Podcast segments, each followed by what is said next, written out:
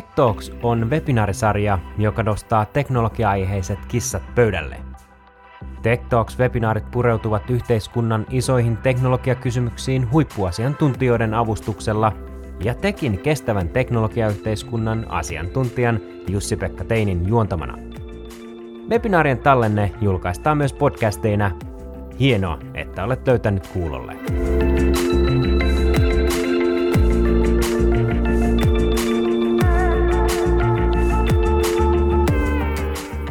Mä oon Jussi-Pekka Teini, kestävän teknologiayhteiskunnan asiantuntijat tämän illan keskustelua. Vielä kertauksena illan tarkempi agenda. Tänään siis keskustellaan siitä, liikummeko tulevaisuudessa biopolttoaineella, sähköllä vai vedyllä, ja onko lähes kaikilla tulevaisuudessakin oma henkilöauto.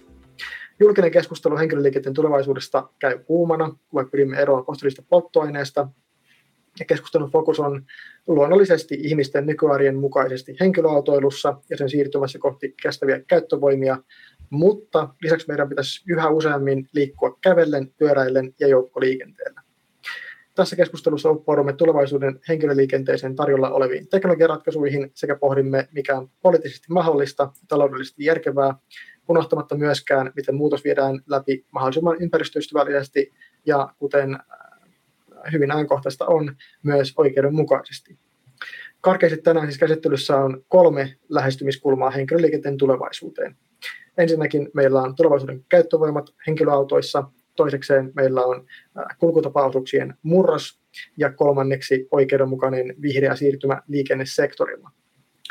Siinä on varmasti enemmän kuin tarpeeksi seuraavaksi puolitoistuntiseksi, mutta koitetaan ehtiä kaikkia aiheita tänään kuitenkin käsitellä. Ja nyt kun meillä on jälleen kerran studiossa näinkin kovia huippuasiantuntijoita, niin kannattaa käyttää tämä tilaisuus hyväksi ja lähettää kysymyksiä ja kommentteja lähetykseen olit sitten Facebookin, YouTuben tai LinkedInin äärellä, niin kaikkien kanavien kommenttiboksien pitäisi saavuttaa meidät täällä studiossa. Ja vaikka tänään keskustellaan henkilöliikenteessä, niin koska liikennejärjestelmää on usein tarve katsoa syste- systeemisesti, niin meidän keskustelu studiossakin lipsuu helposti myös pikkusen vaikka raskaan liikenteen puolelle, joten myös kysymyksiä ja kommentteja voitte sitten yleisöstä esittää myös henkilöliikenteen ulkopuolelta. Pidemmittä puhuitta päästään me sitten vieraat esittäytymään ja lähdetään liikkeelle alkkosjärjestyksessä sukunimen perusteella niin Tuukasta.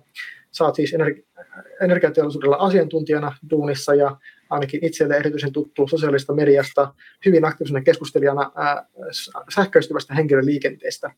Kerrotko hieman sun työstä ja itsestäsi aiheen kannalta?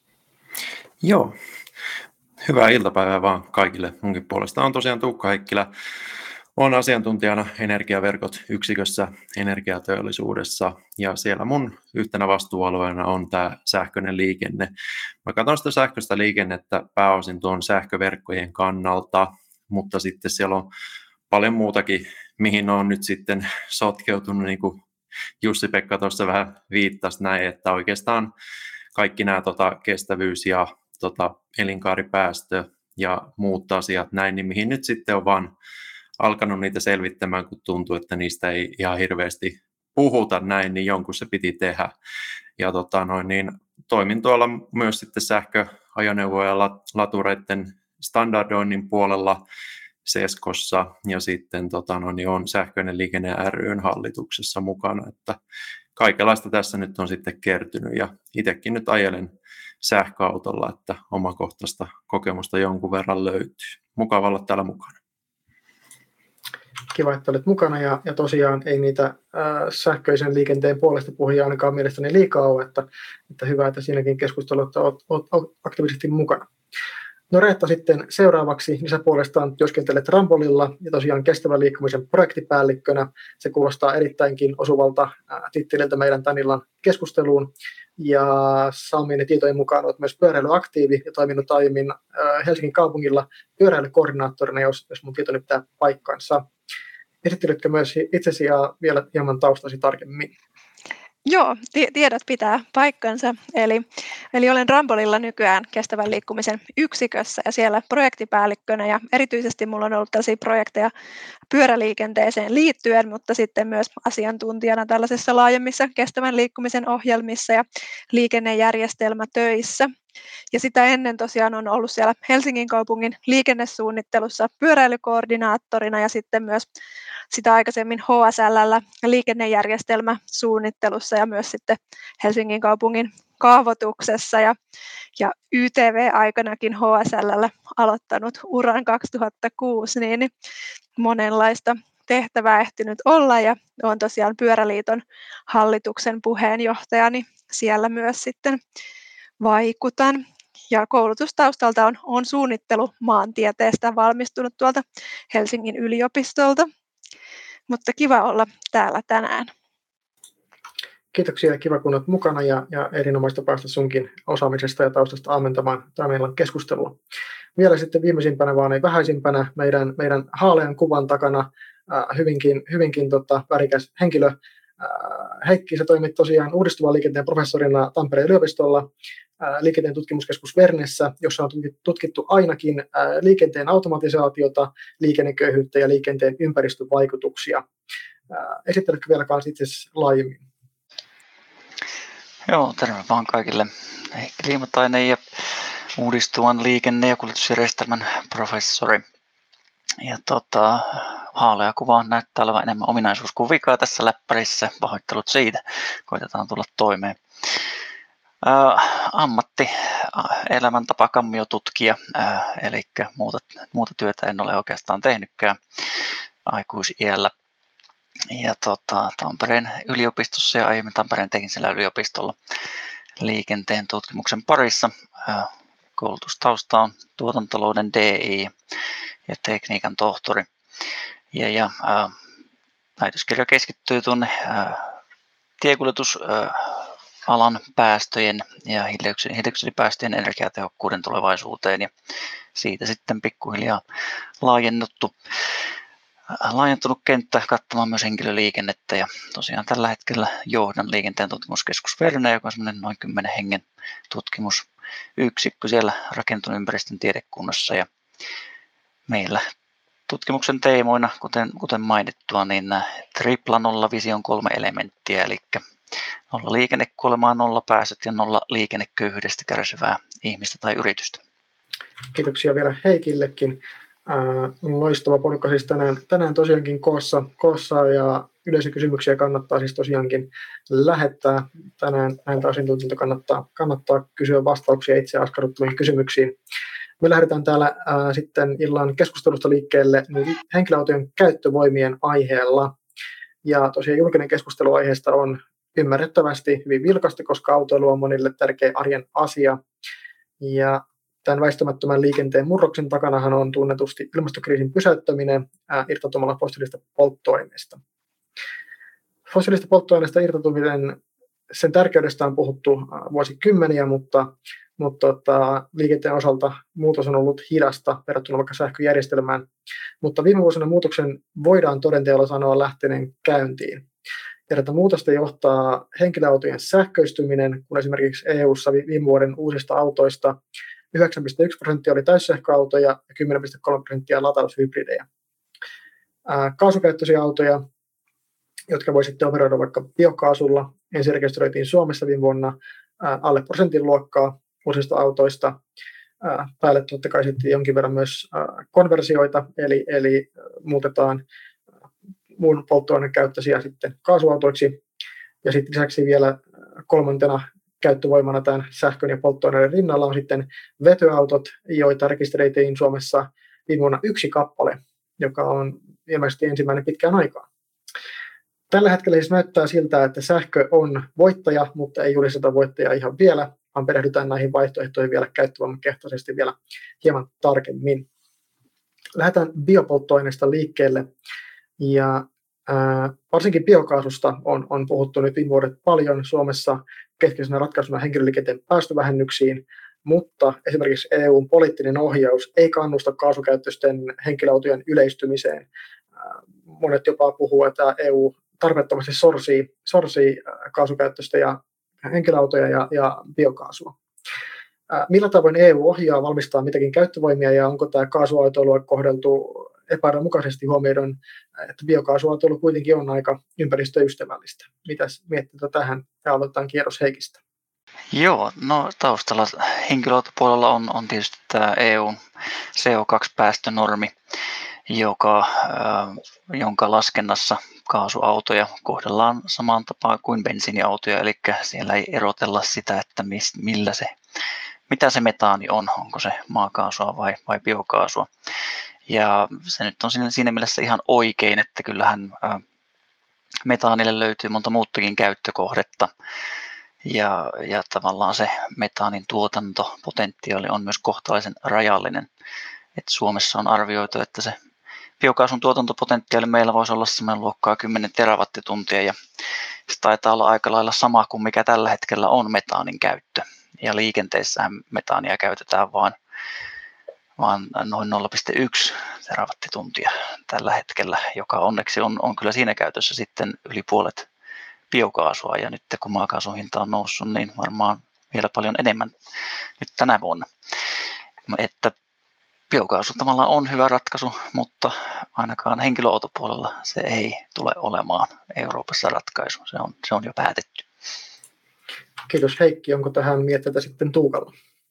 No joo, siinä oikeastaan kyllä tuli ne oleellisimmat sanottua. Että on se oikeastaan ikävää, että koska siis kaikki tietää, ka, siis kaikki on samaa mieltä siitä, että niin kuin se on ö, kestävää niin kuin sanotaan puhtaasti oikein tuotettuna näin, mutta siis jos nyt miettii, että miten EU-ssa asioita ajatellaan, näin niistä ajatellaan silleen, että okei, ihminen nyt ostaa sen kaasuauton näin, niin miten me voidaan varmistua siitä, että se tankkaa, voi tankata siihen seuraavat 15 vuotta tota noin, niin biokaasua kohtuuhintaisesti niin, niin mitään tällaista niin kuin, tavallaan varmuutta heillä ei ole, että näin käy. Kukaan, kukaan ei niin, kuin, tota, niin sanotusti joudu kärsimään siitä, kenelläkään ei ole sellaista tavallaan niin kuin, taloudellista sanktiomahdollisuutta siinä, että niin kuin, jos se nyt sitten käykin tankkaamassa sitä fossiilista siihen, tai hyvänä, joka nehän toimii bensalla näin, niin konvertoi sen sitten vaikka bensakäyttöiseksi näin, niin kaikkea, siellä on tällaisia kysymyksiä oikeastaan taustalla näin, että se, äh, mitä tuolla niin kuin julkisessa keskustelussa näkee, niin sillä vähän ehkä lietsotaan sellaista EU-vastaisuutta, mikä, mistä mä en nyt niin tykkää, että mutta siis se on oikeasti se on aika monimutkainen kompleksi kysymys ja siinä niin kuin olisi pitänyt saada monen maan rintama ja autovalmistajat mukaan niin kuin tekemään se ja se olisi pitänyt tehdä monta vuotta sitten. Että nyt, nyt se on vähän jo valitettavasti on juna tai auto mennyt. Kiitoksia. Onko näihin hyvin näkemyksiin vielä Reetalla täydennettävä? No mä uskon, että tässä, tässä tuli kyllä tärkeimmät. Entä sitten äh, toinen, toinen äh, merkittävä biopolttoaine, eli, eli sitten tämmöinen äh, bioetanoli, mikä, mikä on ollut ainakin takavuosina Suomessa keskustelussa hyvinkin äh, nähty, nähty tota keskeisenä suosittuna ratkaisuna liikenteen päästövähennyksiin, mutta viime aikoina sen painotus julkisessa keskustelussa on, on vähentynyt. Ainakin äh, tällainen niin kuin, niin kuin puhtaan, puhtaan biopol, bioetanolin äh, tota, hyödyntäminen, että sekote, sekote- ja jakeluvelvoitteethan on, on niin kuin hyvinkin, hyvinkin pinnalla parhaillaankin ollut, mutta, mutta tota, mikä se on bioetanolin potentiaali ja nykytilanne, jos se, jos se biokaasun potentiaali on 10 terawattituntia, niin, niin entä sitten bioetanolin? Onko tästä kukas ottaisi puheenvuoron? No jos mä avaan taas pelin, eh, eli tota, bioetanoli, eh, etanolin suhteen, niin tilanne niin kuin henkilöautomarkkinoilla on varmaankin vielä huonompi kuin biokaasun suhteen, eli sitäkään vähän enää malleja ei ole saatavilla Suomessa esimerkiksi. Ja siinä, siinä kävi oikeastaan niin, että se bioetanoli, jota maailmassa käytetään autoissa, on pääsääntöisesti tehty, tehty, tehty kahdesta lähteestä, eli maissista tai sokeriruosta. Ja EUn nämä niin kuin uusiutuvan energian säädökset kohtelee aika rankasti näitä ruokakasveihin pohjautuvia biokomponentteja, jolloin tota, niin, se on oikeastaan myöskin pelattu pois käytännössä kokonaan. Ja sitten taas nämä muut vaihtoehtolähteet sitten, kuten oljet tai, tai sahanpurut ja muut, niin niissä taas se tuotantopotentiaali on hyvin rajallinen ja taas, taas sitten mahdollisesti biodiesel, dieselin puolella on enemmän kysyntää, kysyntäpotentiaalia, niin sitten näistä samoista raaka-aineista ehkä voidaan tehdä myöskin, myöskin sitä dieseliä sitten ja, ja sitä kautta tämä on, on myöskin ehkä katoamassa siltä osin kuin se olisi enempää kuin se E10 oleva vähän alle 10 tilavuusprosenttia, mikä kuitenkin siellä pysyy ja on ihan hyvä, että siellä on. Kiitoksia tästä täydennyksestä vielä myös. hypätään sitten vauhdikkaasti eteenpäin, nimittäin vetyautojen puolelle. Ja, ja siellä vetyautoihin liittyen monesti kuulen näkemyksen, että, että sähköautot on, on vain siirtymävaiheen teknologia ennen, ennen sitten vetyautoja. Meillähän vetytalous etenee monella rintamalla ja Suomessakin on, on starttaamassa useampiakin vedytuotantolaitoksia, mikä on hieno asia, mutta sillä vedylläkin taitaa olla aika monia käyttökohteita kohteita myös muuallakin, mutta, mutta miten te näette, näette tämän vetyautojen mahdollisen ratkaisun tai roolin, roolin tulevaisuudessa? millä aikavälillä vetyautot voisi muodostua, millä aikavälillä vetyautot voisi olla se tulevaisuuden ratkaisu huomioiden sekä autojen tarjonnan että vedyn jakelun ja, ja myöskin sitten tämän puhtaan vedyn riittävän tuotannon. Tota noin, niin, joo, siis se mitä usein unohtuu keskustelussa, no ensimmäinen on se, että vetytaloudella, kun kuunnellaan näiden eri maiden suunnitelmia, näin, niin ne on hyvin harvoin, niillä on mitään tekemistä henkilöautoliikenteen kanssa. Että meillähän käytetään niin kuin teollisuudessa ja muualla tätä vetyä jo tällä hetkellä tosi paljon, mutta se on niin kuin tehty fossiilisista raaka-aineista. Eli niin kuin se pitää vaihtaa johonkin puhtaampaan näin, niin nämä projektit on usein sitä. Eli siis tota, se, että kun meillä tulee näitä uusia puhtaamman vedyn tuotantolaitoksia näin, niin niillä niin kuin korvataan olemassa olevaa käyttöä. Että, öö, sitten se kysymys siitä, että tuleeko se henkilöautot. No sanotaan nyt näin, että kukaan meistä ei voi sanoa varmuudella, että miltä maailma näyttää kymmenen vuoden päästä. Eli meidän pitää rakentaa tämä koko niin kuin sanoisin, regulaatioympäristö silleen, että jos siellä jotain mullistavaa edistystä tapahtuu näin niin, että me ei niin kuin nyt päätetä niin sanotusti niitä voittajia, eli niitä kohdellaan niin kuin näitä puhtaita vaihtoehtoja samalla tavalla ja annetaan niin kuin tavallaan mahdollisuus niille, mutta henkilökohtaisesti, kun sen verran on perehtynyt siihen niin kuin koko tekniikan kustannustehokkuuteen ja monimutkaisuuteen ja moneen muuhun kysymykseen siinä näin, niin mä en ainakaan henkilö, autoliikenteessä kyllä näe vedyllä niin kuin oikein minkäänlaista tulevaisuutta. Mä voin ehkä jatkaa tuosta, jaan tämän, tämän näkemyksen ja mulla on oikeastaan ehkä kaksi suurta perustetta sille. Ensimmäinen on se, että ilmastonmuutoksen vastaisessa taistelusta on loppupeleissä kyse vain kahdesta asiasta, eroon fossiilienergiasta ja lisää metsää. Ja tämä eroon fossiilienergiasta tarkoittaa äärimmäisen suurta määrää uusiutuvaa sähkön tuotantoa. Joten miksi me hukkaisimme kaksi kolmasosaa siitä uudistuvasta säh- uusiutuvasta sähköstä sillä, että me tehdään vedestä vetyä, kun me voitaisiin käyttää se sähkö suoraan henkilöautoissa akkujen kautta ja, ja säilyttää se energia, energiamäärä niin kuin siellä. Eli tämä on niin kuin se ensimmäinen pointti ja toinen pointti on sitten se jakeluinfra. Eli sähköä saa töpselistä No energiateollisuus tietää, että se ihan niin yksinkertaista ole, mutta periaatteessa jakeluverkko on olemassa, kun taas vedyllä jakeluverkkoa ei ole olemassa. Eli henkilöautopuolella en näe vedylle tarvetta, enkä näke, näe, että se myöskään tulisi. Se on ollut ehkä semmoinen, että aina 20 vuoden päästä ne tulee, mutta nyt se ehkä ei ole sitäkään enää.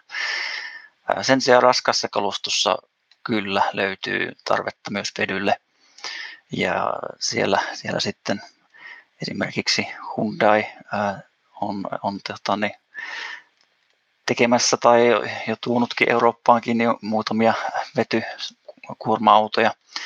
Ja tietysti henkilöautopuolella Toyota nyt on pyristellyt sillä linjalla, mutta ehkä, ehkä Toyotakin on pikkuhiljaa taipumassa siihen, että, että tota, niin akkusähkö on henkilöautopuolella se, millä mennään. Joo, tosiaan taisi Toyotakin tehdä isot investointipäätökset autoilun tai tota, tuossa sähköistämiseen samoin kuin, kuin Nissan ja, ja muitakin siellä Japanissa, että siellä tullaan ehkä vähän, vähän takamatkalta peliin, mutta, mutta siihen se näyttäisi, näyttäisi ää, etenevän. Ää, vielä tästä ää, vedyn jakelusta, niin tota, muistelen, että, että tässä EUn Fit for 55 Green Deal-kokonaisuudessa, niin tota, yksi esitys komissiolta oli, että, että isojen teiden varsille pitäisi tulla sähköautojen latauspisteitä 60 kilometrin välein ja vetytankkauspisteitä 150 kilometrin välein. En nyt ihan muista tarkkaan menikö se just näin, mutta, mutta onko tämä teidän mielestä niin kuin, ää, tosiaan mainitsit Heikki, että ainakin raskassa liikenteessä tämä vety voi olla tarpeellinen käyttövoima, niin onko tämä, onko tämä niin jakeluinfra näkemys, mitä EU on hahmoteltu, niin sitten oikeata, oikeata luokkaa? No joo, kyllä. Tavallaan kantaman näkökulmasta on, on ihan hyvin, hyvin näin. Tietysti se kysymys siinä sitten on, että kuinka paljon paikkoja on, on niin kerralla tankata tai ladata. Tietysti latauksen suhteen paljon suurempi kysymys kuin, kuin vedyn tankkauksen suhteen, koska vedyn tankkaus sinällään operaationa on aika nopea. Mutta ää, kuvastaa niin sekin sitä ehkä näkemystä, että juuri, että, että vety, vetypuolella niin raskas kalusto, jolle sitten tämä riittää tämä pääteiden vetykäytävät tavallaan. Ja sitten ne poikkeamiset sieltä pienemmille teille niin pystytään sillä saavutettavalla kantamalla hoitamaan. Ja sitten tietysti vedyllä siinä uh, Fit for 55 on roolia myös siellä uh, niin kuin, lentoliikenteen polttoaineena. Eli siellä on ehdotettu, että lentoliikenteessä siirrytään uusiutuviin polttoaineisiin, jossa on vielä dedikoitu osuus synteettisiä aurinkopolttoaineita, jotka sitten esimerkiksi sen vetyvälivaiheen kautta tehdään, niin siellä myöskin löytyy kysyntää. Ihan saa siis hyväksynnän hylkeen tämä, tämä EUn suunnitelma. No sitten voitaisiin hypätä seuraavaksi sähkö, sähköautoihin, eli, eli tota, kuten aiemmin todettua, niin, niin sähkö on tänä päivänä erittäin vahvoilla seuraavaksi valtaviran käyttövoimaksi henkilöliikenteessä, kun katsoo vaikka uusien autojen myyntitilastoja.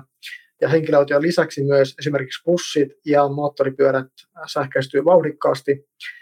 Suomessakin useissa kunnissa on, on vaikka bussien kilpailutuksessa niin päädytty ottamaan, ottamaan runsaastikin ihan jo kustannustehokkuussyistä niin sitten sähköbusseja, mikä on, on toki hieno, hieno asia, että saadaan sielläkin sitten päästöjä alas. Jotkut näkee myös sähköistämisessä vahvaa potentiaalia ää, raskaaseen liikenteeseen, jopa rekkakuljetuksiin asti ja, ja jopa lentoliikenteeseen ää, aika, aika siis niin kuin kovia odotuksia on asetettu liikenteen sähköistymiselle. Onko enää mitään, mikä voi pysäyttää tätä liikenteen sähköistymistä? Tuukka, sulla on ainakin tähän varmaan näkemys heti mielen päälle.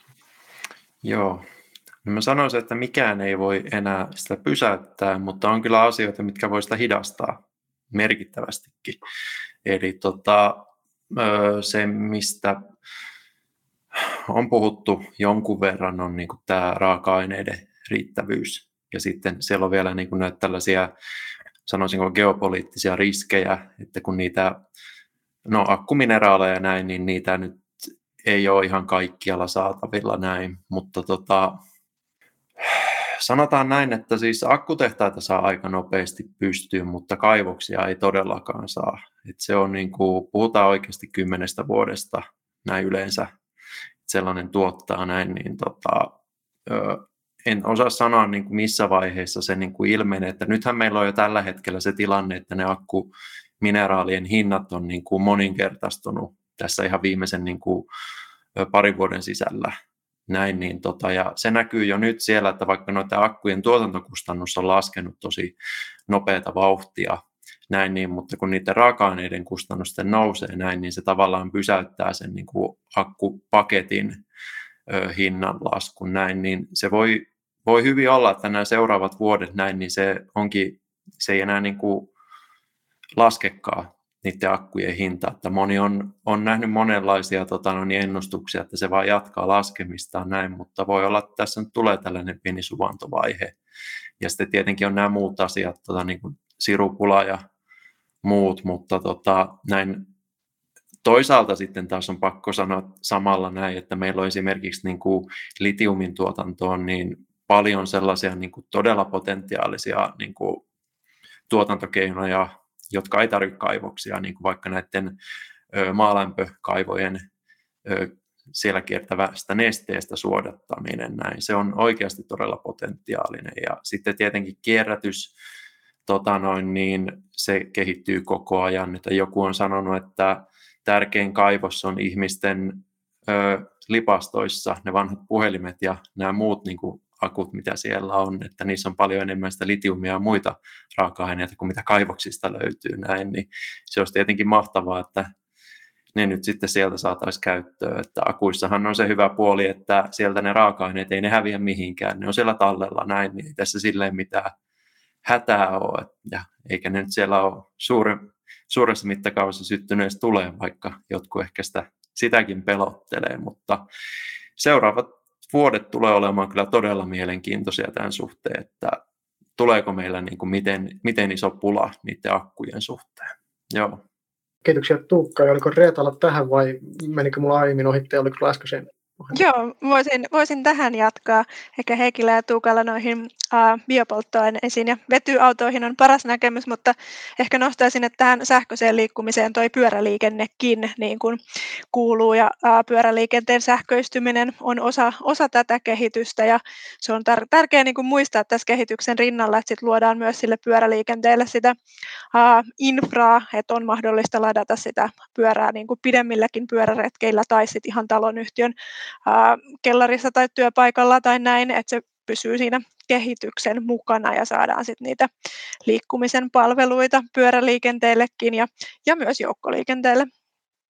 Ehkä voisin tuosta jatkaa sitten, eli yksi osa pyörä, sähköpyöräilyä on sähköiset kuormapyörät ja muut tämmöiset hyvin piene, pienehköt sähköiset jakelu, jakeluvälineet, joiden tarjonta on, on kyllä räjähdysmäisesti kasvanut ja se johtaa myös niin kuin, tai kertoo myös siitä kehityksestä, että, että jakelukuorma-auto koko luokka vääjäämättä sähköistyy. Se on juuri kaupunkijakelussa ihan omimmillaan sähkökuorma-autoja. Siellä kyllä vastaava kehitys, mitä ollaan nähty nyt kaupunkibussien suhteen, niin ihan varmasti tapahtuu aika nopeasti, kun tuosta tuotantolinjat lähtee käyntiin. Sitten niin kuin vähän raskaampaan puoleen kun mennään, niin puoliperävaunu koko luokka alkaa olla, olla tota niin, tällä, tällä nykyteknologialla siinä rajoilla, että onko, onko niin kuin elinkaaret taloudellisesti kannattavaa vai ei. Ja riippuu sitten myöskin siitä latausinfrasta ja erityisesti lataustehoista, että onko se sitten oikeasti käyttökelpoinen. Ja sehän on niin kuin se eurooppalaisessa katsontokannossa isoin kuorma-auto, mutta Suomessa tietysti tämä erityispiirre on nämä erittäin raskaat ja pitkät kuorma-autot, joissa sitten sähköistäminen on, astetta hankalampaa, varsinkin näillä niin kuin pitkää sivua ajavilla, ajavilla kappaletavara täysperävaunuyhdistelmillä, niin siellä on kyllä sitten hyvin suuria haasteita, jos halutaan akkusähköllä mennä. Ja, mutta tota, aika näyttää, että miten ne raaka-aineet riittää ja miten se akkujen hintakehitys menee. Että kaikkihan sitten riippuu siitä kokonaistaloudellisuudesta.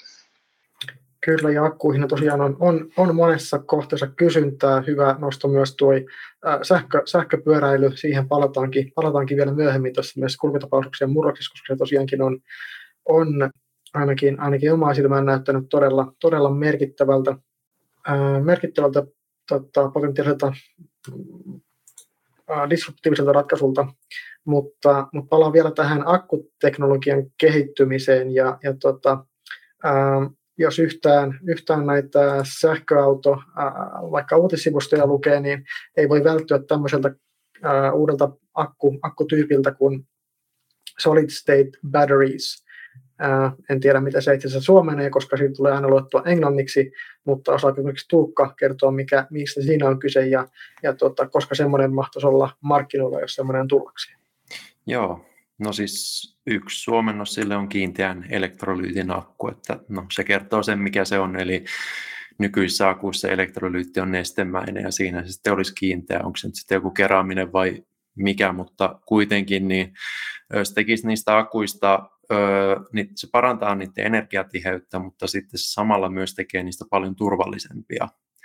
Ja se taas tarkoittaa, että niin kuin sitä on näin ymmärtänyt, että niin kuin sitä muuta niin kuin turvakotelointia voidaan niin kuin vähentää. Että nykyään jos katsoo akkupakettia näin, niin ne on aikamoisia, sanoisinko metallimötiköitä, ja siinä on ihan turvallisuussyyt taustalla näin, mutta jos ne akut ei voi niin kuin edes kolarissa syttyä tulee näin, niin tota, sitten siitä voi ottaa sen ö, mötikän ulkopuolelta pois, niin sekin parantaa sitä niiden kilpailukykyä, mutta niiden, niitä on pitkään tutkittu ja tota noin, niin yksi, mikä on ehkä potentiaalisimpia valmistajia, löytyy tuolta länsinaapurista, eli Northvolt-niminen akkutehdas, mikä nyt tota, ilmoitti, että ne rakentaa jo toisen akkutehtaan tuonne, oliko se Göteborg, niillä on Skellefteossa yksi, mikä niin kuin on kai jo ensimmäiset kennot tuottanut muistaakseni, niin heillä on, niin kuin,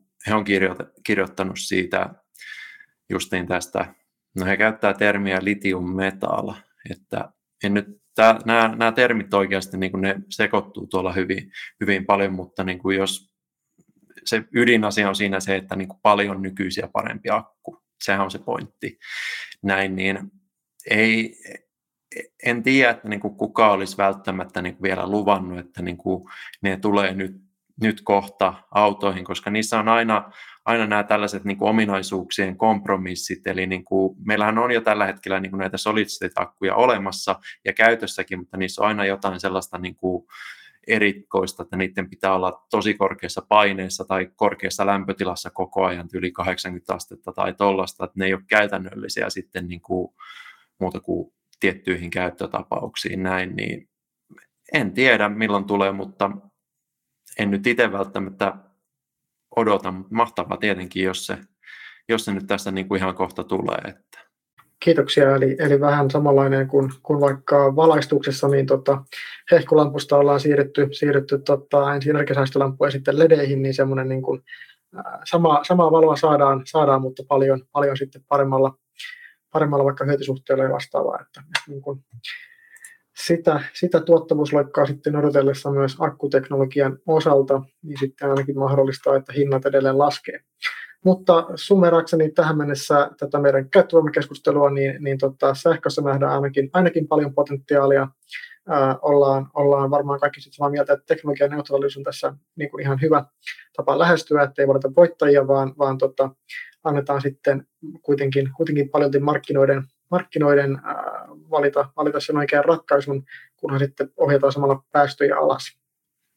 Se näyttäisi tosiaan olevan nyt sähköistäminen, mikä, mikä tota, ainakin monet autovalmistajat on, on tähän mennessä vakuuttanut, vakuuttanut ja näitä isoja investointeja ää, autotuotannon, henkilöautotuotannon sähköistämiseen on, on tullut Euroopasta, Euroopasta ja Amerikasta ja, ja Japanista ja ihan, ihan ympäri maailman, joten, joten tota, ainakin itse laittaisin rahani, rahani kyllä likoon sen puolesta. Mutta hypätään sitten toiseen, toiseen teemaan. teemaan. Tähän mennessä meidän keskustelu on siis painottunut siihen, miten tämä nykyinen henkilöautokanta korvataan, otetaan tämä likainen vaihtoehto ja korvataan puhtaalla.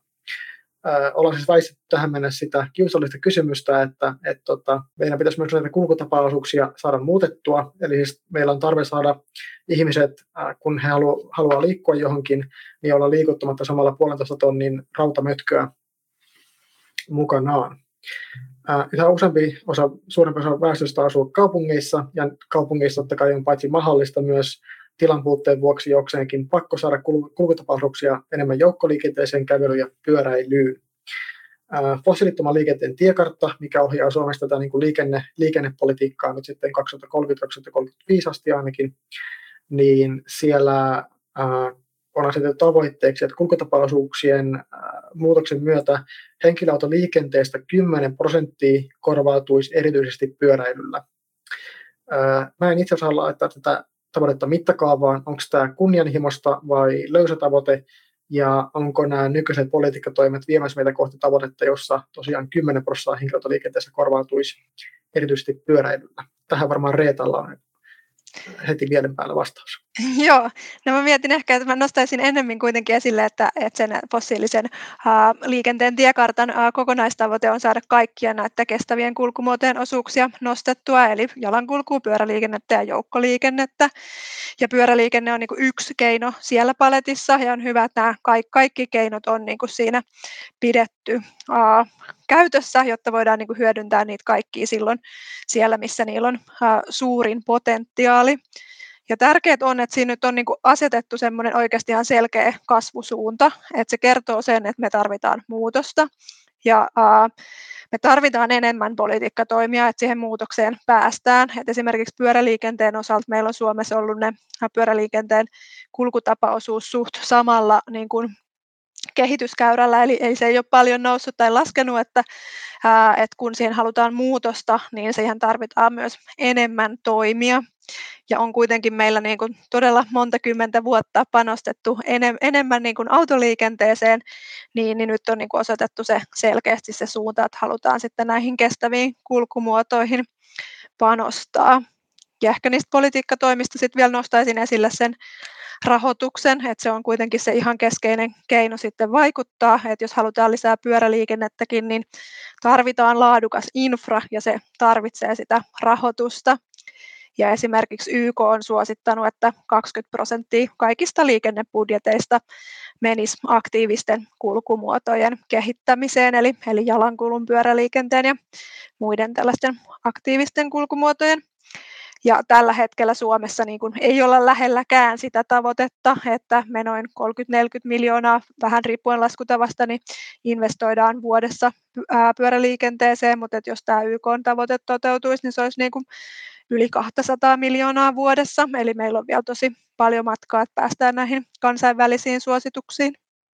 Joo, ehkä voisin tuosta jatkaa, eli hyvä, että nostit esille tämän mittakaavan, johon kiinteästi liittyy juuri tämä infrastruktuuri ja sen rahoitus ja sitten joukkoliikennepuolella myös se palvelutarjonta ja vuorotiheys, eli otit sieltä sen 10 prosenttia henkilöautoliikenteestä pois. Se tarkoittaa matkomäärissä sitä, että jos ne siirtyisi joukkoliikenteeseen suunnilleen kaikki, niin joukkoliikenteen matkustajamäärät kaksinkertaistuisi. Ja se tarkoittaa sitä, että eihän nykyinen palvelutarjonta tai myöskään infra voi ottaa sitä vastaan. Eli väistämättä niin tarvitaan voimakkaita investointeja esimerkiksi kaupunkiraiden joukkoliikenteeseen, jotta, jotta pystytään ottamaan ylipäätään vastaan tämä siirtymä. Ja se on sellainen asia, joka todellakaan ei niin kuin, niin kuin näy nykyisissä ja eikä myöskään suunnitelluissa liikenneinfrastruktuurin rahoituksissa. Eli, puhutaan tästä liikenne 12 suunnitelmasta, 12-vuotisesta liikennejärjestelmäsuunnitelmasta valtakunnan tasolla – joka sanotaan nyt näin, että kestävän liikenteen näkökulmasta on aikamoinen pettymys. Eli mitään suur, suurta siirtymää sen su, se, siitä, että, että kehitysinvestoinnit olisi merkittävästi pois henkilöautoliikenteestä tai tiehankkeista rautatieliikenteeseen tai kävelyyn ja pyöräilyyn, niin ei niissä siitä suunnitelmasta sellaista löydy. Vaikka siellä sanotaan, että, että sillä suunnitelmalla on kolme tavoitetta, joista kaikki tähtää siihen, että, että liikenteen hiilidioksidipäästöt vähenee merkittävästi. Ja sitten toisaalta sitten vaikutusten arvio myöskin selvästi sanoo, että no eipä vähenekään. Eli tällä, tällä suunnitelmalla ei ole käytännössä juuri mitään vaikutusta kulkutapa valintoihin ja sitä kautta sitten hiilidioksidipäästöihin kuulostaa huolestuttavalta ja, ja tosiaan, tosiaan niin kuin, kuten jo tätä aihetta, aihetta pohjustossa sanoin, niin, niin tämähän on vähän semmoinen kiusallinen aihe, että kukaan ei oikein halua sitä ääneen, ääneen myöntää ja sanoa, varsinkaan poliitikot, että, että tosiaan tarvitsisi nyt ihmisten, ihmisten vähentää sitä autoilua ja siirtyä enemmän näihin kestäviin, kestäviin kulkumuotoihin. Myös tuossa viime vuoden lopulla OECD antoi maaraportissaan Suomelle moitteita Tämä oli tämmöinen ympäristöpolitiikan maaraportti, niin OECD on moitteita erityisesti autoilimyönteisestä politiikasta, kun politiikan pitäisi kannustaa muuttamaan juurikin henkilöauto vaikka sähköpyörään tai joukkoliikenteeseen. Ja tässä kiinnostaakin, kun, kun tämä OECD toki on kansainvälinen toimija ja arvioija, niin miten Suomi asemoituu tämän niin kuin, kulkutapaosuuksien muutoksen osalta kansainvälisessä kehityksessä. Ää, totta kai ainakin kun puhutaan pyöräilystä, niin katse kääntyy helposti tuonne Kööpenhaminaan ja Amsterdamiin, ää, merkittäviin pyöräilykaupunkeihin. Samoin sitten tuolla Ranskan suunnalla ilmeisesti on tehty isoja muutoksia muutoksia tässä viime, pari, viime vuoden aikana. On tullut ainakin Twitterissä paljon vastaan, vastaan kuvia ja videoita, kun Ranskan, Ranskan entiset autotiet on, on otettu pyöräilykäyttöön ja siellä on hyvin vilkas pyöräilyliikenne. Miltä tämä meidän tilanne näyttää Euroopan ja maailman ää, niin kuin muiden, muiden kaupunkien vinkkelistä, missä Suomi menee? Onko Reetalla tähän ajatuksia? Joo, no tota, äh, maailman mittakaavassa varmaan ollaan siellä keskikastissa, eli, eli jos vertaa vaikka jonnekin Yhdysvaltoihin, niin ollaan me todella paljon edellä niin kuin näiden kestävien ää, liikkumismuotojen kehityksessä, mutta sitten jos va- verrataan vaikka sinne Tanskaan tai Hollantiin, mitkä mainitsitkin, niin pyöräliikenteen osalta ollaan ainakin niin kuin taas sitten hyvin paljon jäljessä Tanskaa ja Hollantiin, mutta myös, myös niin kuin Norjaa ja Ruotsia. Ja sitten just tässä nyt koronakriisin aikana sitten Euroopassa on niin tehty ihan valtavia panostuksia pyöräliikenteeseen, että just, just Pariisissa on investoitu paljon pyöräliikenteen verkkoon. Ja sitten toisaalta nämä vanhat konkarit, Kööpenhamina ja Amsterdam, niin on jatkanut sitä ää, samaa vahvaa kulkuansa, eli he vuosittain investoivat noin 20 miljoonaa euroa pyöräliikenteeseen Kööpenhaminassakin, ja he on saavuttanut siellä kaupunkikeskustassa sen tason, että heillä 50 prosenttia liikenteestä tulee sinne ää, pyörällä, niin, niin ollaan vielä hyvin, hyvin kaukana ää, siitä tasosta, mutta tavallaan meillä on, on mahdollisuudet päästä sinne suuntaan, ja sitten mun mielestä jos nyt vaikka Oslo ja Tukholma näyttää hyvin, hyvin suuntaan meille, että siellä on kuitenkin suht samanlaiset ilmasto-olosuhteet Tukholmassa ja Oslossa, niin, niin voidaan hyvin katsoa sieltä mallia ja mennä, mennä kohti sitä samaa reittiä miettiä. Joo, ehkä niin kuin, tota, isossa kuvassa tilanne on aika samanlainen monessa Euroopan maassa sen suhteen, että ihmiset tekee sen noin tuhat matkaa vuodessa, josta kuutisen sataa on henkilöautolla ja sitten tämä loppuosuus, niin siinä on sitten ehkä vähän eroja maittain ja kulttuureittain, että miten se jakautuu kävelyn, pyöräilyn ja joukkoliikenteen kesken ja jotkut on sitten parempia ja enemmän panostanut pyöräilyyn ja joissa on sitten vähän enemmän panostettu ja parempia ollaan siellä joukkoliikenteen käytössä. Ja jos nyt tuosta listaa jatkaa, niin ehkä sitten Aasian maat, erityisesti Japani, on, on sitten ehkä aivan omassa luokassaan tässä joukkoliikennepuolella, että siellä taas raideyhteydet on äärimmäisen korkeatasoiset ja, ja, ja, ja jos Suomessa käypäinen selitys myöhästymiselle palaverista on se, että tulin VRllä, niin Japanissa se ei ole millään tavalla mahdollinen selitys, vaan homma toimii, vaikka lumiolosuhteet on sielläkin haastavat. Eli tietoiset taas poliittiset ratkaisut, mihin panostetaan, mitä halutaan edistää, niin kyllä niillä sitten muutoksia saadaan aikaan. Mutta se ei tapahdu vaan tavoitteita asettamalla, vaan ihan sen rahoituksen kautta.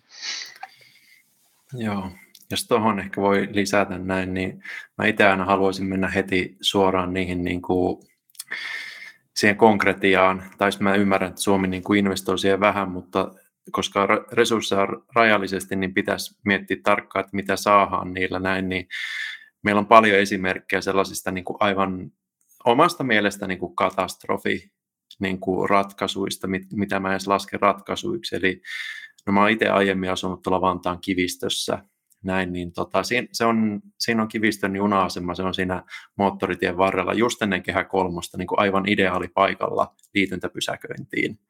Näin, niin tota, se pääasiallinen liityntäpysäköintipaikka, siitä on melkein puoli kilometriä siihen niin kuin juna-asemalle. Se, meet siinä tota, noin niin, ö, tuulen ja tuiskun armoilla, ja tota, niin tosiaan se auto jää sinne niin kuin keskelle kenttää, kenttää ja tota noin, niin sitten vielä sillä junalla kestää se, oliko se nyt 26 minuuttia Helsingin keskustaan näin, niin ja matka on 18 kilometriä siitä, niin sitten kun otat, laitat tota, niin siinä vaiheessa tuon kellon käyntiin, kun poistut liittymästä siihen liityntäpysäköintiin ja sitten, että astut Helsingissä junasta pihalle, niin se on,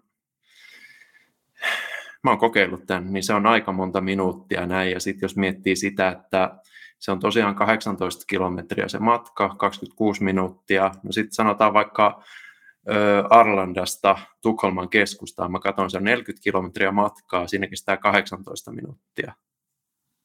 Niin, kuin tällaiset esimerkit näin, että en nyt lähde tässä kuvailemaan, miten mä olisin se itse toteuttanut näin, mutta siis se, että kyllä me pystytään paljon parempaan tuossa, koska niin kuin en, ei me saada sinne keskustaan yhtään enempää niitä sähköautoja kuin polttomoottoriautojakaan. Se on ihan selvä juttu.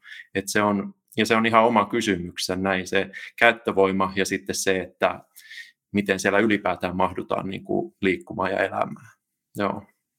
Kiitos, kun sain avautua tästä. Eipä mitään, se oli aivan, aivan tarpeellinen varmasti, varmasti tosiaan. Näitä, näissä ei aina, aina onnistuta ihan optimaalisesti, vaikka ymmärtääkseni sielläkin oli, oli muistelen Hesarista lukeneen, että siellä oli niin tavoitteena kyllä tämmöiset niin hyvät just liityntäyhteydet ja joukkoliikenneyhteydet sitten keskustaan, mutta aina se sitten mene ihan, ihan putkeen. Reeta oli vielä tähän puheenvuorolle hyvä. Joo, tämä oli, oli hyvä nosto ja ehkä niin kuin myös siitä, että varmaan tuommoinen matka on nykyään autoliikenteellä nopeampi ja se niin kuin juontaa juurensa siitä, että me ollaan pitkään suunniteltu autoliikenne edellä. Ja sitten näihin kustannuksiin ehkä vielä sen, että pyöräliikenteen osalta esimerkiksi Helsinki on selvittänyt, että jos pyöräliikenteeseen investoi yhden euron, niin saa 7,8 euron hyödyt takaisin.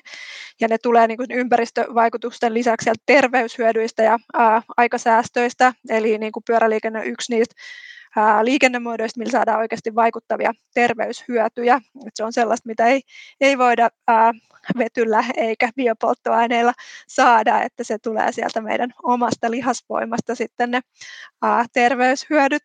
Ja vielä ehkä sitten tuohon, niin että miten sitä kilpailuetua sitten niille kestäville kulkumuodoille suunnitellaan, niin meillä olisi myös aika paljon opittavaa tuolta esimerkiksi kentistä, että on suunniteltu autoliikenne uudestaan, jotta saadaan kestäville kulkumuotoille kilpailuetyä. Et siellä on tehty esimerkiksi tällaisia autoliikenteen kiertosuunnitelmia, joiden avulla sitten on ihan muutamassa vuodessa saatu 8 prosenttia lisää kestäviin kulkumuotoihin ja se on tarkoittanut sitä, että autoliikenteelle tulee hieman pidempiä kiertoreittejä kehätien kautta, mutta autoliikennettä ei ole kielletty, vaan se on mahdollistettu, mutta se on hieman pidempää reittiä mahdollistettu, niin on saatu kestävät kulkumuodot sitten nousuun sitä kautta.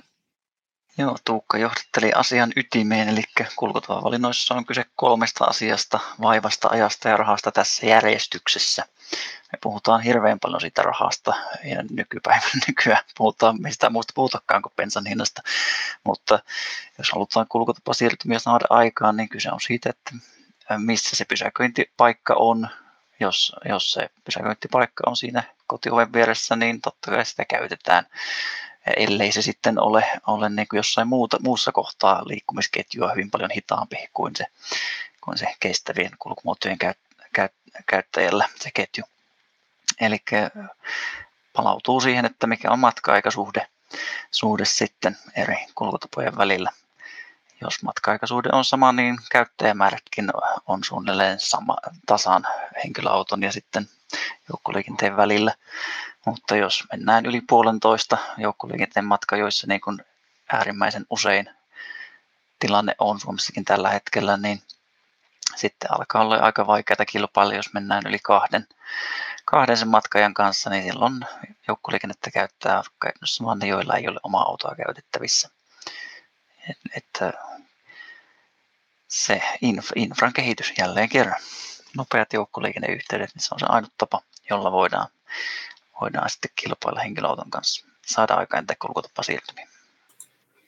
Toi on erittäin hyvä täydennys, että tosiaan kannattaa pitää se fokus muuallakin kuin siellä pelkästään, pelkästään rahassa, että, että tosiaan minusta noin arjen, arjen valuutta on tosi hyvä konsepti tässä, tässä tosiaan pitää mielessä, että on se myös sitten aika ja vaiva. Kyllä se itsekin huomaa, kun, kun tota, joukkoliikennellä pääosin kuljen ja sitten jos on hirveän monta vaihtoa, eli paljon vaivaa, niin sitten se, vaikka se olisi nopeakin matka, niin se on, se on ärsyttävää ja kuormittavaa, mutta sitten jos pääsee vaikka hitaamminkin menemään yhdellä suoralla yhteydellä, niin se on paljon, paljon pienempi henkinen kynnys valita se.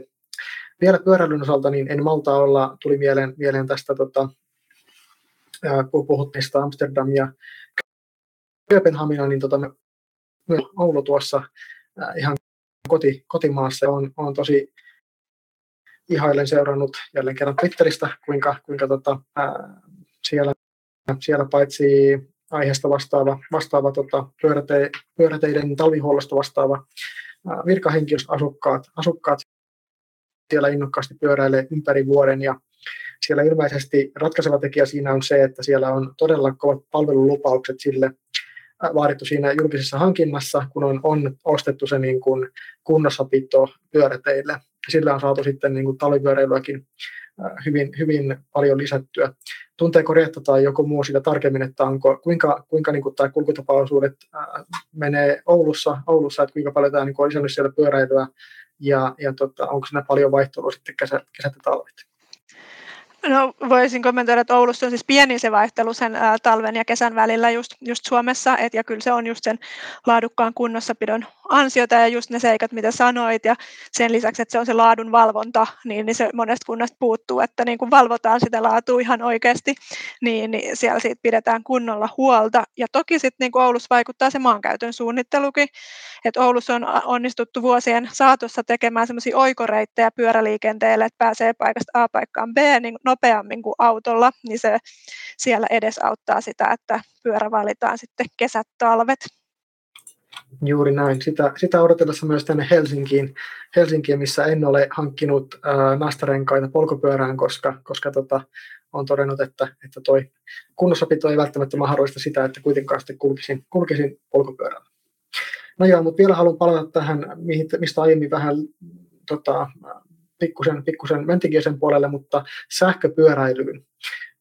nimittäin siinä itse kyllä näen, että on, on oikeasti valtava potentiaali tässä niin kuin kulkutapaosuuksien murroksessa. Toki se vaatii sen, että se pyöräilyinfra on jokseenkin kunnossa, että ihmiset niin kuin ylipäätään uskaltaa vaikka pyöräillä, pyöräillä mutta, mutta tota, on, on nähnyt jotakin tutkimuksia, jonka, jonka mukaan, mukaan tota, sähköpyörän hankinta, sillä on oikeasti ollut ihan merkittäviä muutoksia ihmisten liikkumistapoihin kun on, on sähköpyörän pyörän saanut, ja sähköpyörien myyntimäärät on ainakin Euroopassa olleet todella voimakkaassa kasvussa, ja, ja tota, niitä myydään ihan absoluuttisessakin määrissä, vaikka ihan eri mettiluokkaa kuin sähköautoja. Niin millaisia vaikutuksia te näette tällä sähköpyörien yleistymisellä olevan liikkumistapojen kokonaisuuteen? Miten vaikka Reetta, Reetta saa tätä?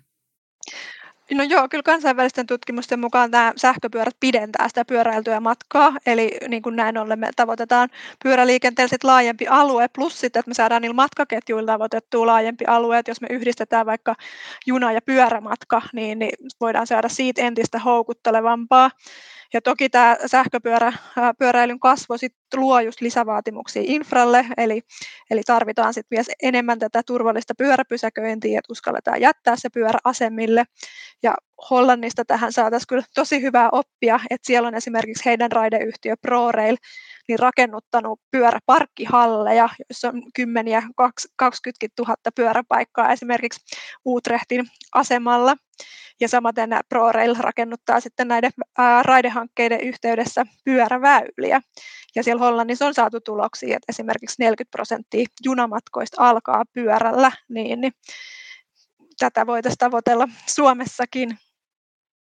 Joo, ja jos jatkan tuosta pyörän infra, infrastruktuurista, niin se myös siellä väyläosilla pitäisi sitten näkyä, koska sähköpyörällä pääsee kovempaa kuin tavanomaisella äh, lihasvoimaisella pyörällä, ja se korostaa sitten niitä ongelmia, joita siellä meidän pyöräinfraverkolla aika lailla on. Näitä jatkuvuusongelmia, että ei oikein tiedä missä kohtaa pitäisi pyöräillä ja mihin se väylä siinä jatkuu, niin se on sähköpyörän kanssa sitten vielä vaarallisempi tilanne. Ja sähköpyörä tietysti vaikuttaa myös tähän vaivan aspektiin ja kokemukseen, eli mahdollistaa esimerkiksi sitten ehkä työmatkapyöräilyn ihmisille, jotka, joilla ei ole siellä työpaikalla peseytymismahdollisuuksia ja vaatteiden vaihtomahdollisuuksia. Eli nämä niin näkökulmat tulee myöskin, myöskin siellä ehkä, ehkä sitten uus, uusille käyttäjäryhmille mahdolliseksi. Ja mitä tulee tähän niin kuin, ää, tukiin ja, ja tukien käyttöön, niin eikö se niin ollut Tuukalla saattaa olla paremmin muistissa, mutta tämä romutuspalkkiokampanja, mikä Suomessa nyt on viimeisimpänä ollut, niin siellähän hyvin suuri osa, osuus tästä romutuspalkkiosta käytettiin sitä sähköpyörien hankintaan eikä uuden auton hankintaan, joka oli, oli myöskin hyvä, hyvä merkki siitä, että to, kyllä, kyllä niin kuin kansalla halua on sähköpyöriä ottaa käyttöön. Joo, näinhän se meni ja hyvä, että meni. Et, tota, no, niin kyllä toi, no oikeastaan noin niin kuin pyöräilyn terveysvaikutukset on mulla niin kuin se ehkä suurin juttu, että tota, öö, sanotaan näin, että varsinkin nyt tämä korona-aika näin, niin kyllä se on aika paljon passivoinut ihmisiä näin. Meillä on todella, todella, todella iso terveysvelka tällä hetkellä näin, niin tota, se ihan jo pelkästään se olisi niin kuin hyvä syy nyt niin kuin ottaa sellainen ihan kunnon niin kuin sysäys tuohon no noihin aktiivisiin liikkumismuotoihin, ylipäätään, että ihmiset liikkuu enemmän. Että kyllä meidän nyt pitää vaan saada, saada sitä vyötäröä kapeammaksi tässä näin. Ja justiin toi, se on hauskaa, että kun sitä sähköpyöräilyä joskus on pidetty näin, että näin siinä kunto nousee näin, mutta kyllä se nyt vaan nousee, kun sä pyöräilet enemmän, sä liikut enemmän ja pidemmälle näin. Ja ylipäätään se, että sä pääset sillä pidemmälle näin, niin onhan se nyt siis mahtava juttu, että tota, kyllä itselläkin on,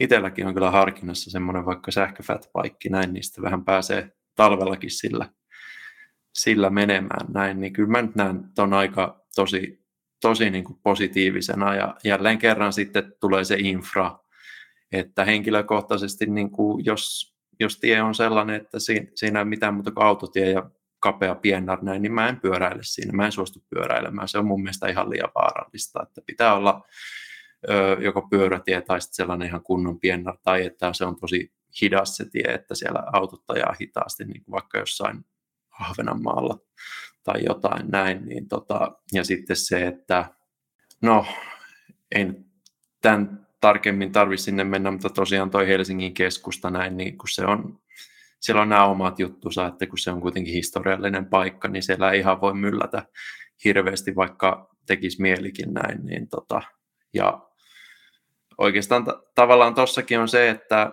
mihin mä ehkä viittaan, se perusperiaate niin kuin tuossa kivistöesimerkissä, mitä mulla tuntuu olevan, että joillekin kelpaa se, että tehdään niin kuin vaan jotain. Mun mielestä siinä on se, että se pitää tehdä hyvin tai ei tehdä ollenkaan.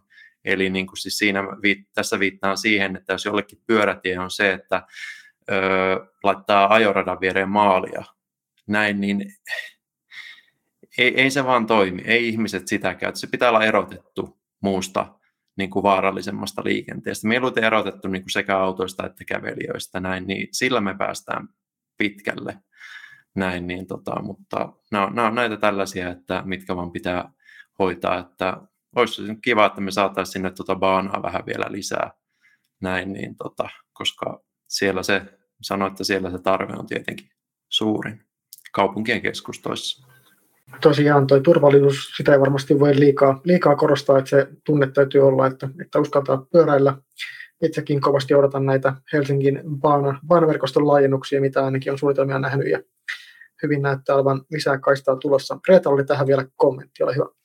Joo, oli hyvin nostoi, mitä Tuukka nosti esiin näistä ongelmista, mitä pyöräliikenteessä vielä tänä päivänä kohtaa, mutta meillä Suomessa nyt onneksi ollaan menossa sille parempaan suuntaan, että Väylävirasto vaikka julkaisi tuossa vuonna 2020 uuden pyöräliikenteen suunnitteluohjeen, ja se on nyt perustuu todella tällaisiin nykyaikaisiin ja kansainvälisesti parhaisiin standardeihin, ja ollaan niin kuin päästy siitä eteenpäin, että ei, ei enää suunnitella kevyttä liikennettä, vaan ihan oikeasti jalankulku ja pyöräliikenne omina kulkumuotoinaan, jollain saadaan niin kuin parempaa infraa molemmille. Ja tota, toivottavasti tämä ohje nyt jalkautuu sitten nopeasti siellä eri kunnissa, että siinä tietenkin kestää, kun infra uudistuu, mutta että mitä pikemmiten sitten otetaan käyttöön, niin saadaan sitten parempaa infraa käyttäjille. Se on mainio kuulla.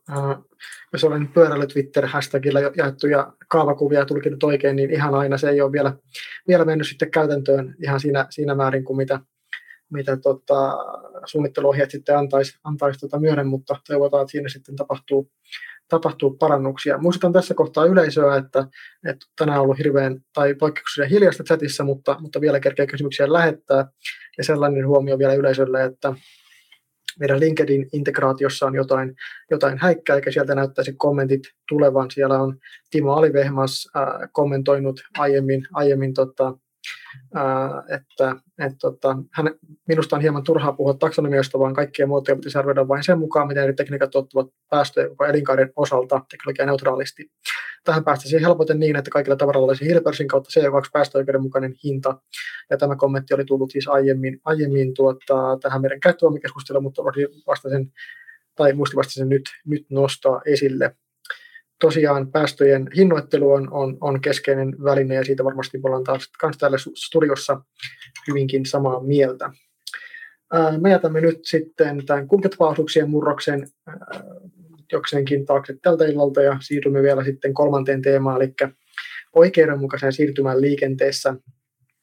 Viime aikoina sekä sähkön että lämmön että liikkumisen hintojen nousu on puhuttanut laajasti ja toki on, on jälleen ihan ymmärrettävää, että näin on, sillä tilanne on ihan varmasti ajanut monet taloudellisesti tosi ahtaalle. Pienituloisille se varmasti on, on iso shokki. kuten mainittua, niin Heikki, sä oot tutkinut myös liikenneköyhyyttä, niin miltä, miltä tilanne näyttää aihetta tutkineen, tutkineen silmiin? Joo, tietysti kiva, että tämä sana liikenneköyhyys, joka me lanseerattiin suomen kieleen englannista, englannista käännettiin ja koitettiin miettiä, että mitä se Suomessa tarkoittaa, niin on nyt juurtunut aika hyvin suomalaiseen kielenkäyttöön ja ilmeisesti juuri ajoissa tätä keskustelua varten. Että tota, liikenneköyhyys tarkoittaa niin terminä sitä, että ihminen ei pysty toteuttamaan päivittäisiä liikkumistarpeitaan kohtuullisella vaivalla kohtuullisessa ajassa kohtuullisiin kustannuksin ja kohtuullisesti liikenteen ulkoisvaikutuksille altistuen. Ja siinä on kaksi avainsanaa, eli tämä kohtuullisuus ja päivittäiset, jotka nyt sitten on tietysti sellaisia, että kun me ollaan, ollaan sitten vähän yritetty eri sanamuodoin kysyä kansalaisilta, että koetaanko tämmöistä liikenneköyhyyttä, niin riippuu aika paljon siitä kysymyksen muotoilusta ja asettelusta, että miten suuri prosentti siellä kansasta sitten kokee olevansa liikenneköyhiä. Ja jos se tota, kysytään niin päin, että pystytkö toteuttamaan liikkumistarpeesi kohtuullisin kustannuksin, niin tavallaan tulotasosta riippumatta saadaan sama prosenttiosuus vasta, jotka sanoo, että ei pysty. Eli se ei niin kuin siinä mielessä objektiivisesti liity, liity siihen liikkumisen kustannukseen, vaan, vaan se subjektiivinen näkemys siitä, että mikä on kohtuullista liikkumisen kustannusta, tuntuu olevan aika lailla sama riippumatta niistä objektiivisista tuloista, jolloin tämä keskustelu niin tavallaan hankaloituu aika tavalla. Eli aina, aina älähdetään, vaikka välttämättä niin kuin, ää, objektiivisesti ajatellen ei olisi syytäkään. Ja, ja tavallaan ää, sitten taas kotitalouksien kulutustilastosta esimerkiksi voidaan tietää, että, että tämä niin kuin polttoaineen osuus ihmisten liikennemenoista on, on pienempi alimmalla tuloviidenneksellä kuin keskituloisilla esimerkiksi. Eli siellä on jo sopeuduttu ja sopeutettu liikkumista sen, sen, sen tavalla, että ei sitä autoa ole käytössä ollenkaan, tai jos, sitä, jos se on käytössä, niin sillä ajetaan hyvin vähän. Ja sitten taas siellä, siellä ryhmissä tämä kotimaan liikennepalveluiden, eli käytännössä joukkoliikennelippujen osuus kulutuksesta on, on sitten käytännössä kaksinkertainen keskituloisiin verrattuna. Eli liikenneköyhyys niin kuin aitona liikenneköyhyytenä liittyy enemmänkin sinne joukkoliikenne palvelun tarjontaan ja olemassaoloon kuin siihen, mikä se bensan hinta on. Tuo on hyvin, hyvin tota, tärkeä, tärkeä havainto tähän, tähän ajankohtaisen keskusteluun. Ää, yksi sellainen näkökulma, mitä, mitä tässä niin kuin, ää, liikkumisen hinnassa, hinnassa on, on paljon ollut esillä liittyen just sähköautoihin, on se, että, että korkea hankintahinta, hintahan niillä sähköautoilla on, mutta sitten ää, käyttökustannukset on, on erittäinkin edulliset. Näetkö Tuukka, että, että tota, voisiko meillä olla jotain, onko vaikka käytettyjen sähköautojen markkina semmoinen, mihinkä sitten, jos, jos on, ää, ei, ei riitä enää rahat, rahat oikein bensalla välttämättömien tarpeiden täyttämiseksi, niin onko, onko käytetty sähköauto sitten semmoinen, mihin kannattaa katse kääntää? No kyllä, lyhyesti sanottuna, mutta siis toi aika harva tietää tästä. Siis oikeasti todella harva tietää, että niin kuin miten, miten paljon niin kuin edullisempaa sillä sähköautolla ajaminen on. Ja tota noin, niin, no sitten siinä on sellaisiakin asioita, että se riippuu myös siitä, että niin kuin, miten paljon ajaa.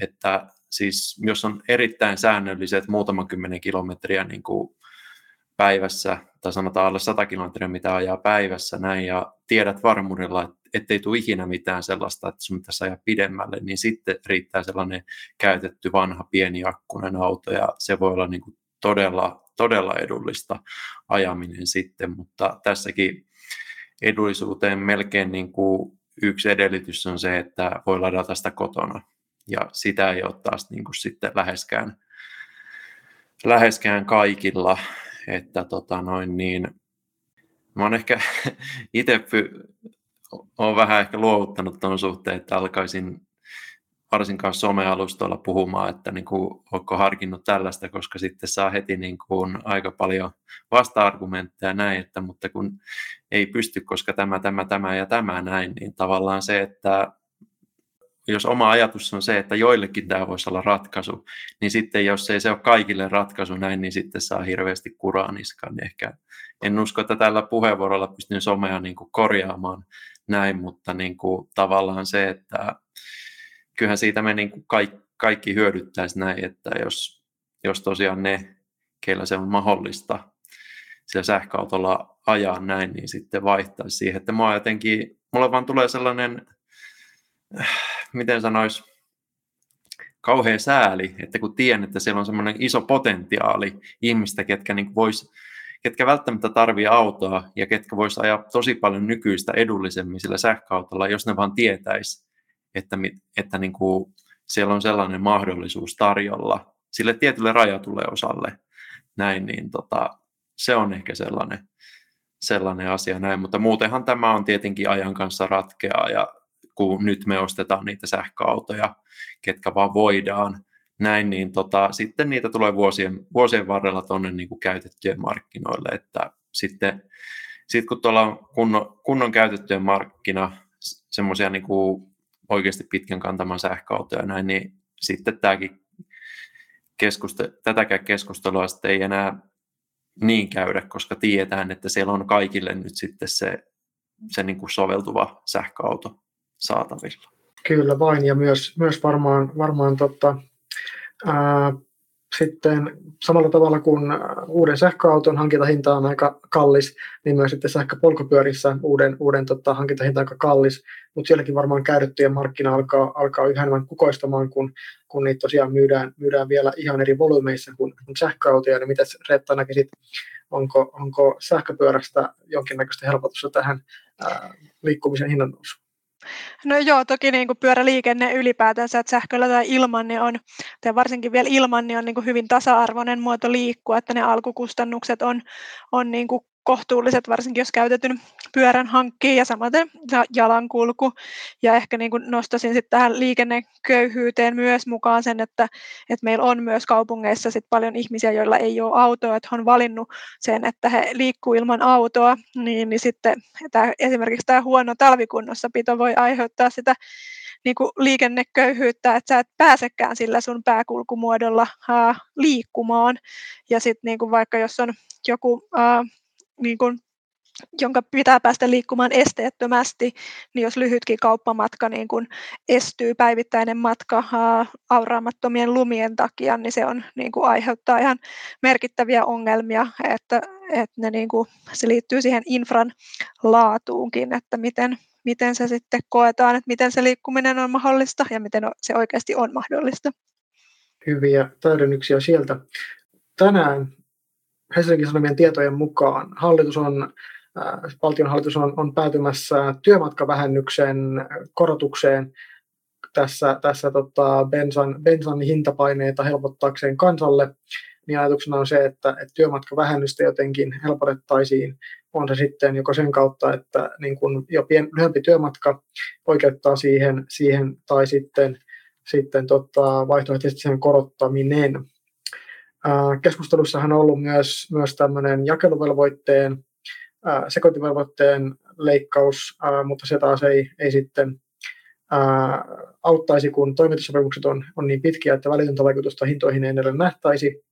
Eli, eli hallituksella on jonkinnäköinen jo tämmöinen niin kuin roadmappi tämän, tämän liikkumisen osalta hahmoteltuna kenties, että, että miten, miten tähän bensojen kasvan, kasvaneeseen hintaan, hintaan nyt sitten voitaisiin reagoida niin, että, että kansalla ei olisi, olisi ihan niin tiukkaa, tiukkaa, mikä teidän panelistien valinta olisi työkalupakiksi tässä, tässä tota, vihreän siirtymän oikeudenmukaisuuteen liikenteen, liikenteen osalta?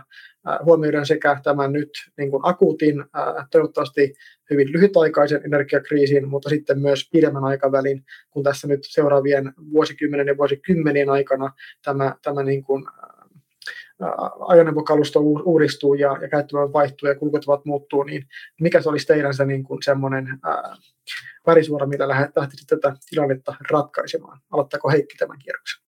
No joo, koitetaan, koitetaan kaivaa jotakin työkalupakista. Äh, ensinnäkin tietysti kommentoitava tota, nykyisiä suunnitelmia, että on mun mielestä tähän vähän koomistakin, että, että puhutaan siitä, että, että tätä sekoitevelvoitteeseen ei voida puuttua, koska sen vaikutukset näkyy vasta ensi vuonna, mutta ihan samahan se on tämän työmatkakulujen vähennyksen kanssa. Sekin näkyy verotuksessa vasta sitten viiveellä.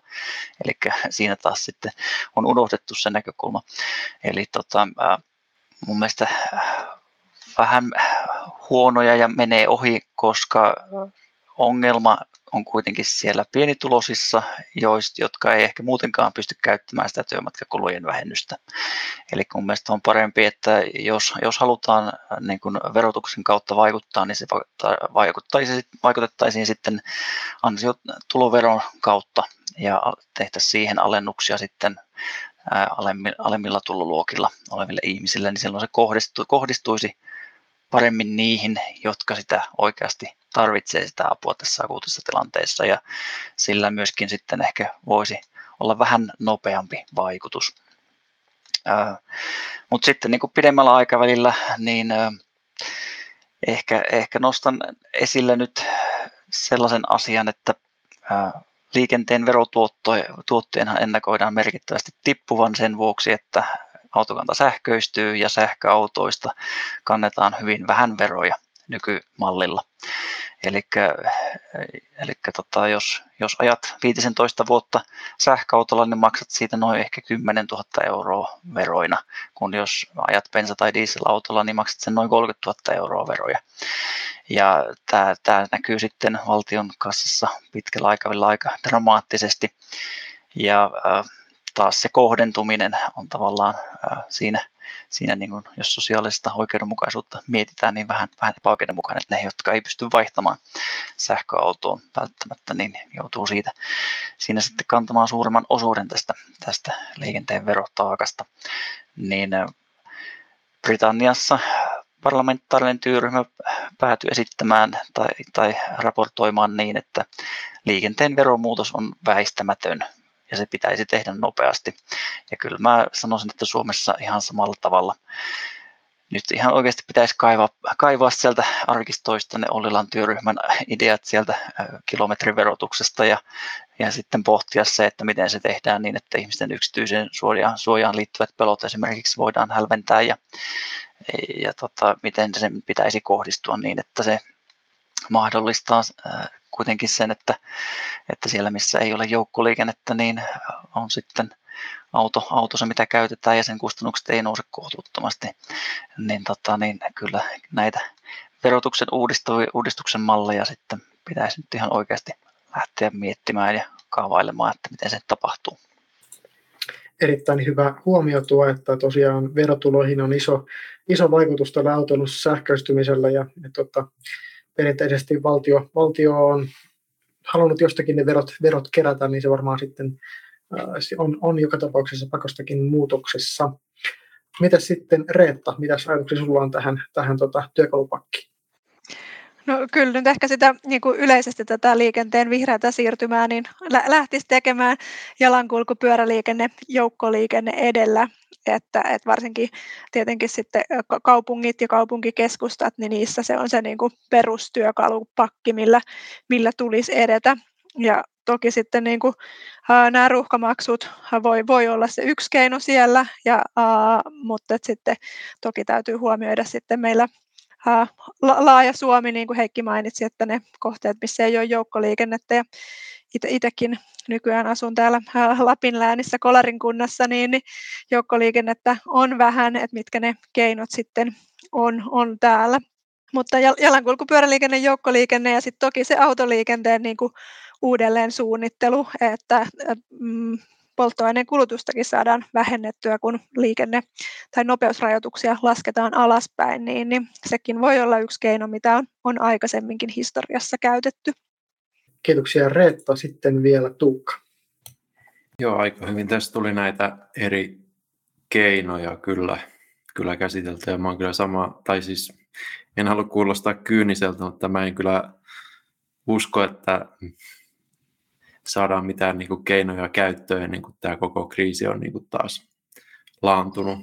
Siis tota, no, niin mun mielestä tuossa on ehkä ylipäätään kannattaa pohtia sitä, että kun tuossa on kuitenkin nämä, no varmaan nyt ainakin polttoaineen hinta näin, niin tulee, tulee jatkossakin heilumaan, koska nyt, nyt tota noin, niin on, on sellaisia, kun siitä siirrytään noista fossiilista polttoaineista pois näin, niin kyllä se on ihan perusteltu varoitus näin, että niin kuin siellä voi paljon, paljon niin kuin arvaamattomia asioita käydä näin, niin nyt en muista kuka sellaista ehdotti, eli tämä ei ole siis mun oma ehdotus, mutta se, että niin kuin jollain tavalla niin kuin valtio tekisi sellaisen niin sanotun markkinavakauselementin siihen, että niin kuin mikä siis tasoittaisi yksinkertaisesti sitä niin kuin polttoaineen hintaa, eli että jos se menee liian alas, niin sitten se ei oikeasti menisi sinne, valtio saisi lisää tuloa, sitten jos se menee liian niin yhtäkkiä pomppaa hirveä piikki, näin, niin sitten se tasoittaisi sitä, niin kyllä noita niin kuin kaikkialla, siis monessa muuallakin käytössä näin, niin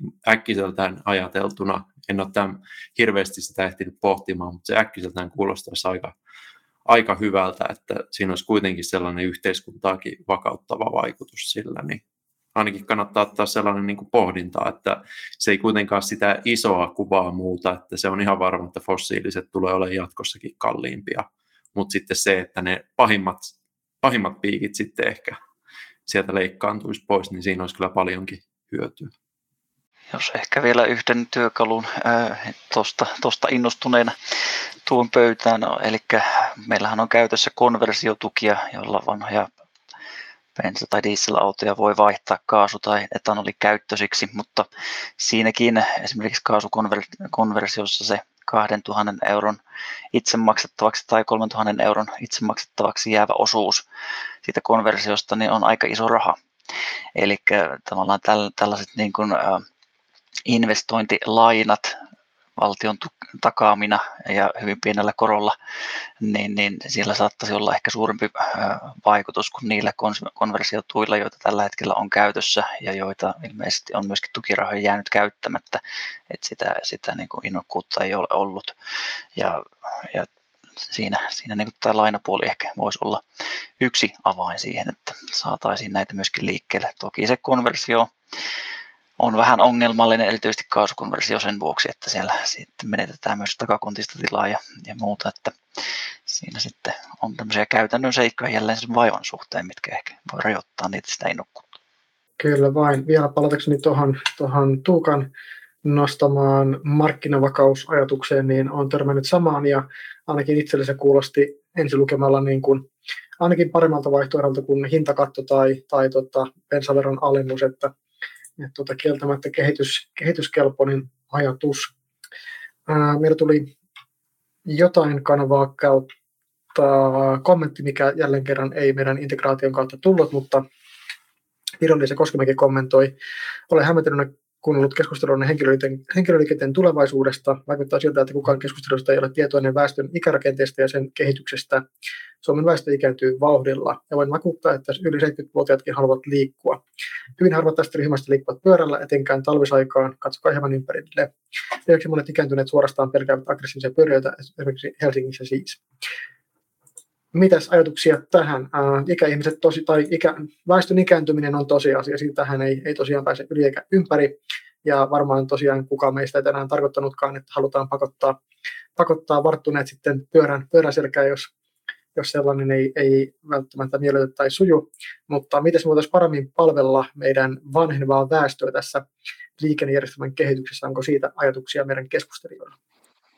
Joo, joo toi oli hy- hyvä huomio ja nimenomaan tosiaan tässä niin kuin Tuukka aikaisemmin mainitsikin, niin kaikki kulkumuodot eivät ole kaikille, mutta ää, tarkoitus olisi, että olisi jokaiselle ja jot, jotakin.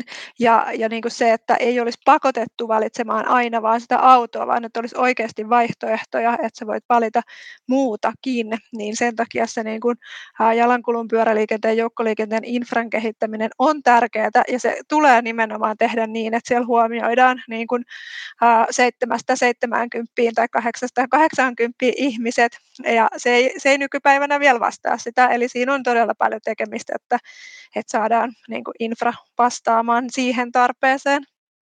Mä voisin joo kompata tota, no, että kyllä jos siellä pitää pelätä jotain näin, niin kyllä se on sitten se liikenneinfra väärin suunniteltu.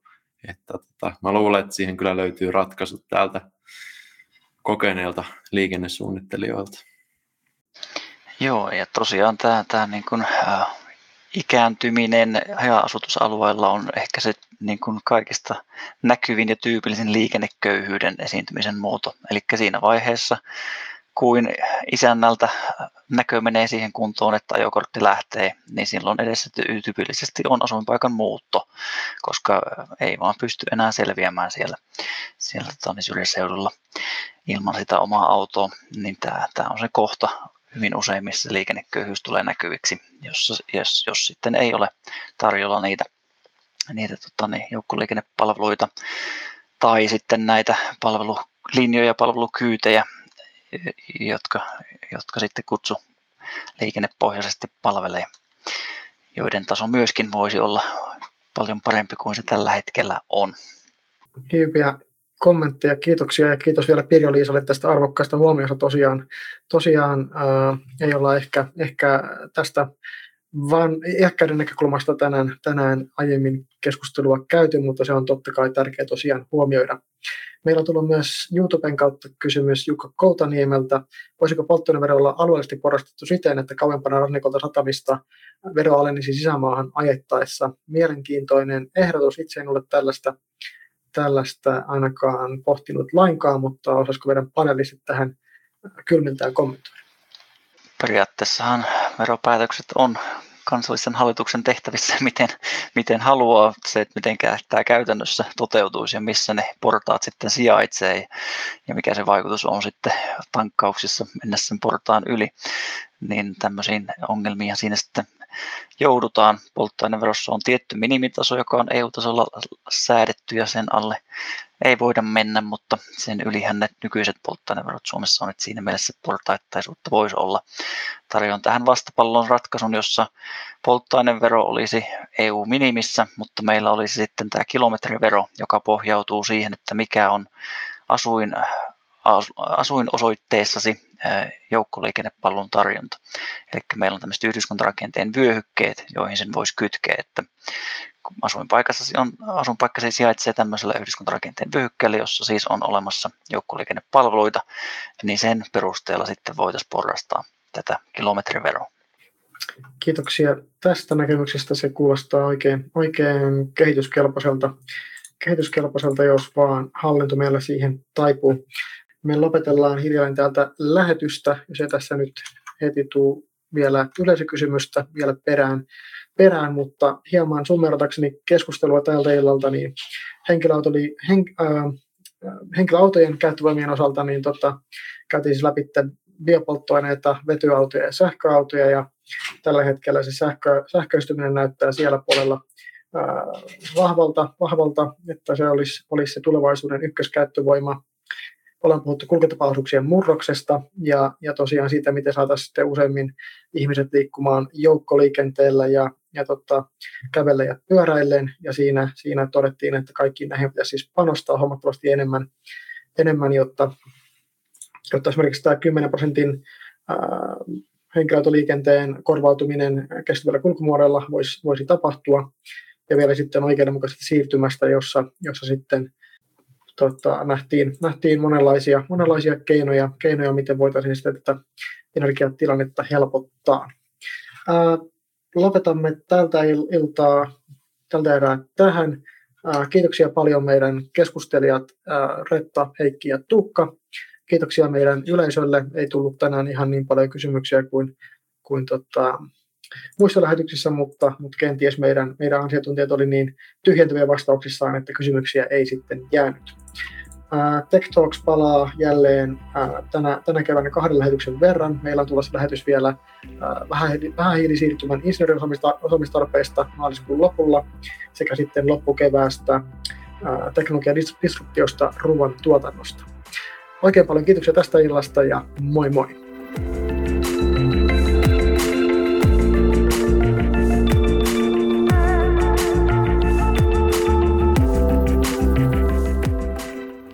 Tässä oli tämänkertainen Tech Talks-keskustelu. Kiitos kun kuuntelit. Tietoa niin tulevista kuin menneistä Tech Talkseista löydät osoitteesta www.tech.fi kautta Tech Talks. Kuullaan taas!